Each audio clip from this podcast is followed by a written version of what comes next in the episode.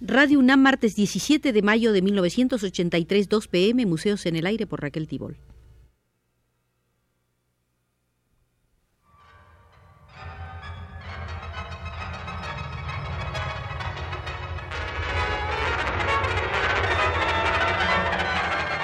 Museos en el Aire.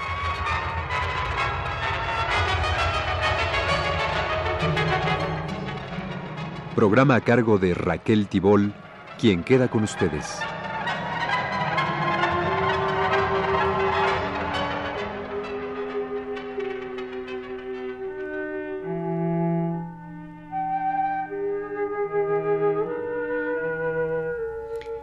Esta será nuestra tercera y última visita al Museo de la Radio, donde solicitaremos una vez más los servicios de guía de Alfonso Reyes.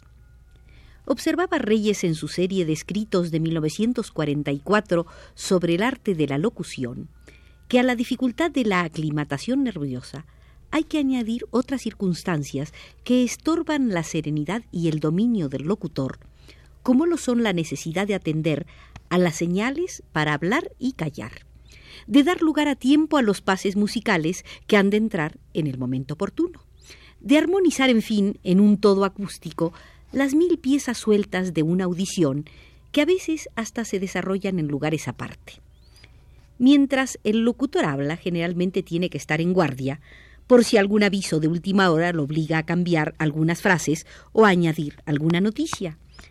Y como sea algo sensible, de seguro lleva en la conciencia el sobresalto de cualquier posible interrupción una silla que cae, un señor que conversa demasiado alto, una puerta que rechina o golpea, etc. Estos justos temores de Alfonso Reyes corresponden a la era previa a las grabaciones y, claro está, siguen afectando a quienes transmiten en vivo directamente. Tal es el caso de la lectura de noticias, donde aparecen muchas veces nombres de personas y lugares no familiares para el lector. Pero no nos distraigamos y continuemos el recorrido fijado por Alfonso Reyes. La ejecución acústica, consideraba, se parece a la ejecución teatral en cuanto es un hecho vivo que crece irremediablemente ante el auditorio, sin posibilidad de retoque, retroceso, borrón y cuenta nueva, como las escenas del cine, las cuales admiten mil repeticiones. En suma, que hablar ante el micrófono es muchísimo más que hablar, y sin embargo, ha de causar la impresión de que no es más que ponerse a hablar. Toda la andamiada técnica debe desaparecer y sólo mostrarse el resultado artístico. Esta concentración de esfuerzos puede, naturalmente, producir quiebros en la voz, titubeos y errores en la pronunciación, y todo ese conjunto de fallas que el psicoanálisis ha estudiado minuciosamente. Pero hay errores de dicción que no se explican por estas disculpables interrupciones de los ciclos nerviosos, sino que proceden de la ignorancia, del mal hábito o de la afectación, y estos errores son, por suerte, rectificables.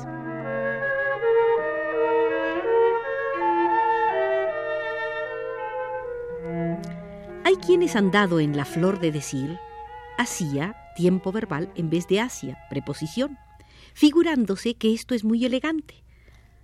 Las tropas marchan hacia el río o se empeñan en dar a dónde y a cuándo un énfasis de interrogación que no corresponden. ¿Cuándo las tropas llegaron al sitio donde eran esperadas? etcétera. En los grupos de consonantes se ha introducido el vicio pseudoculto y por demás cursi de intercalar una vocal. Oír decir precisamente es algo que horroriza.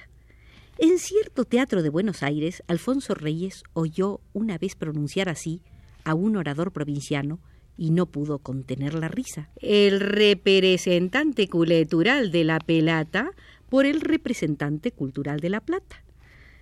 Los casos podrían multiplicarse. A veces se trata de nombres mal acentuados.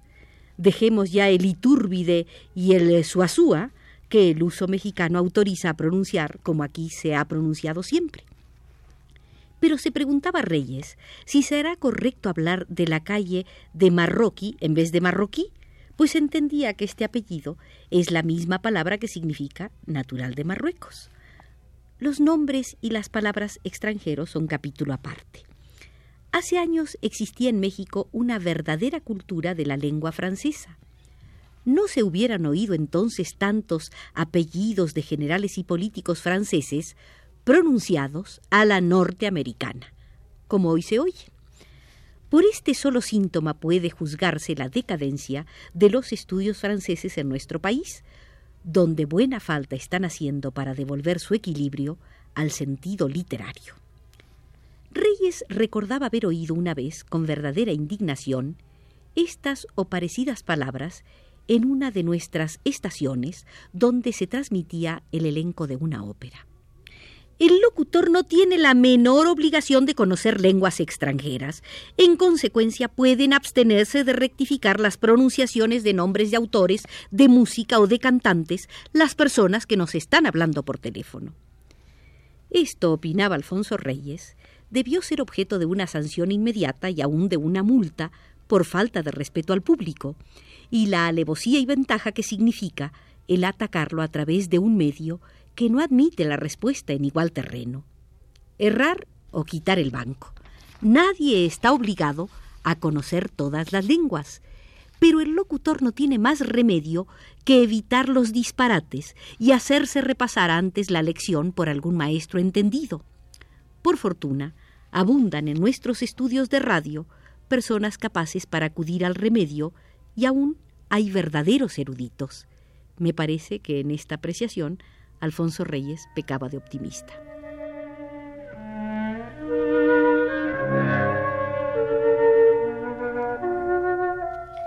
Hemos emprendido un viaje por la nueva arte que es el radio. En el siglo XVIII Lessing escribió aquel librito inmortal, La Oconte, sobre las relaciones entre unas y otras artes. En su tiempo no había más plástica en movimiento que la danza, única mostración estética en que se doblaban espacio y tiempo. No había en suma esa pintura en movimiento que es el cine, tampoco esa depuración auditiva que es el llamado teatro del aire, fantasmagoría sin voces, sin cuerpo, que recuerda el estado primitivo de Empédocles, donde hay cabezas sin cuellos, brazos sin hombros, ojos sin frentes. Está haciendo falta escribir un nuevo Laocoonte. Entonces, a las artes del oído y la vista habrá que añadir la de los sentidos menos nobles, gusto, olfato, tacto, que aún no rompen la aduana oficial, gastronomía, sinfonía de licores en el Arrebour de Huysmans, o que andan aún en tanteos con la estética de los aromas cuyo manuscrito José Asunción Silva perdió en un naufragio, o que aún no se desligan de los meros procesos vitales o siquiera de las aplicaciones médicas y deportivas como ciertos masajes, palpaciones nerviosas o acciones musculares de la quiropráctica, de la lucha, el pugilato y el pancracio.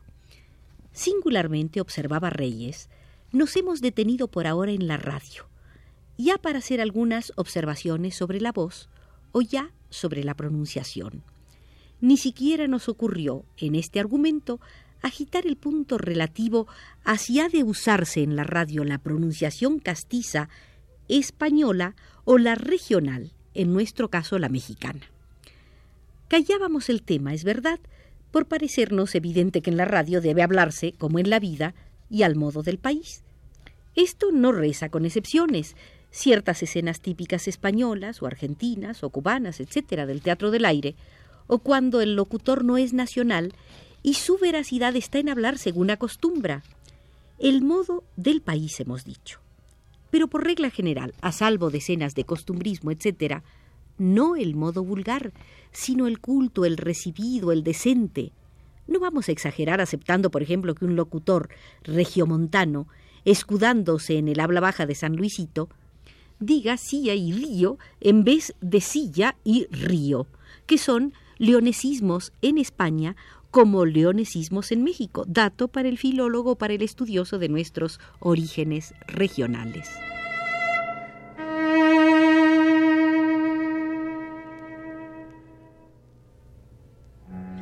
Pero tampoco vamos a pretender que ningún locutor mexicano se esfuerce innecesariamente por pronunciar la Z y la L, lo que verdaderamente no vale la pena y sería cosa orillada deslices. Pues en efecto, en el hablar postizo o hechizo, tanto se equivoca el culto como el inculto.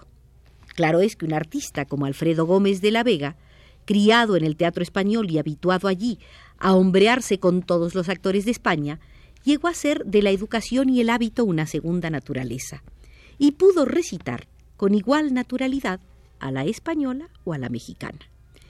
Pero el que no se haya sometido a un aprendizaje especial no lo logrará. Y a la postre se encontrará con que en el micrófono especialmente solo causa una impresión de artificialidad impropia del arte radiofónico. Pues la naturaleza misma de este arte obliga a borrar el arte con el arte y a dar un efecto de espontaneidad y sencillez. No, no alambiquemos. Alfonso Reyes conocía gente cultísima de esa tierra americana, primada de las Indias y predilecta de Colón, la isla de Santo Domingo, que se ha empeñado en pronunciar a la española en los actos públicos. El resultado es siempre una mezcla de corazón y meza, un quitar la seta de donde está o ponerla donde no corresponde. Recordaba Alfonso Reyes que en cierta conferencia internacional, donde sucedía con el orador algo semejante, nuestro embajador don Francisco Castillo Nájera, sentado al lado suyo, se divertía en contar estos trastrueques hispanoamericanos y en un discurso de quince minutos juntó no menos de cincuenta.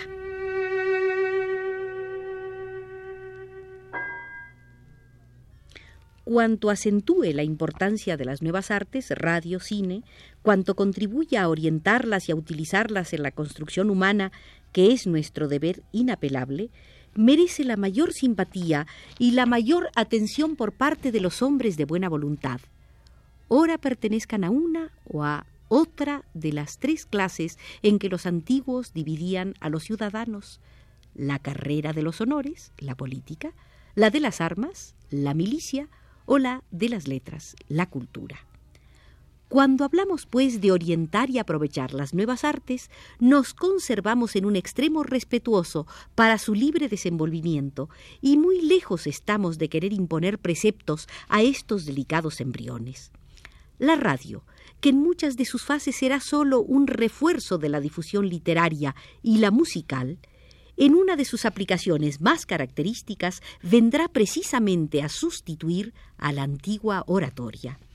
Aquí no entendemos por oratoria ese inútil alarde, esa danza de palabras ociosas ante un público sometido al chubasco por deber cívico o social, o arrebatado al torbellino por la polarización fanática de unos instantes. No.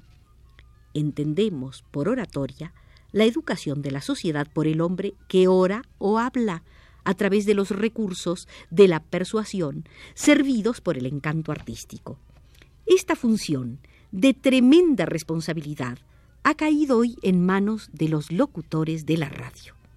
No de los meros anunciantes, claro está, sino de los periodistas del micrófono que todos los días difunden informaciones, comentarios, consejos, ideas, la radio es instrumento de primer orden en esta educación que nos espera más allá de los años pueriles y juveniles, más allá de las escuelas, en el aire mismo de la vida, y que acompaña sin remedio toda nuestra existencia y la va modelando a lo largo de nuestros días.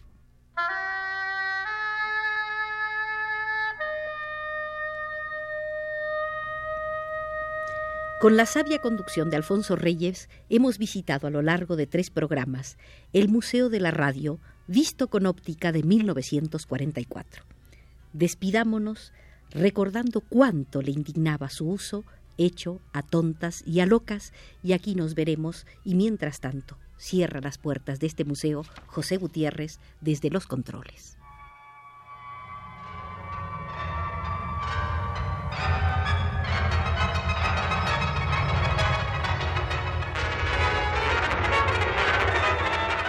Este fue Museos en el Aire.